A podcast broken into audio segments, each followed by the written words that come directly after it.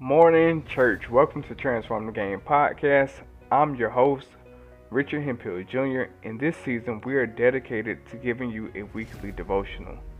For the rest of September, we are doing a study in the book of James. James chapter one, verse three reads, "The testing of your faith produces endurance." What I've gathered from this week's study is this. James wants you to look at the word testing with a positive mindset.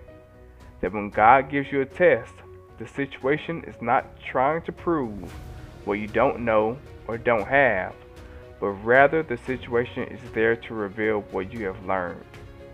Trials do not come to break your faith.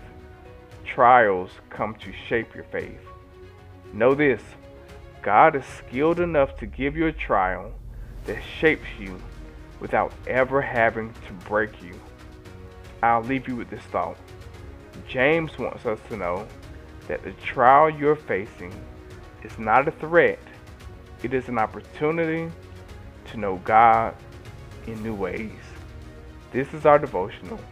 I'm your host, Richard Hemphill Junior See you next week. Transform the Game.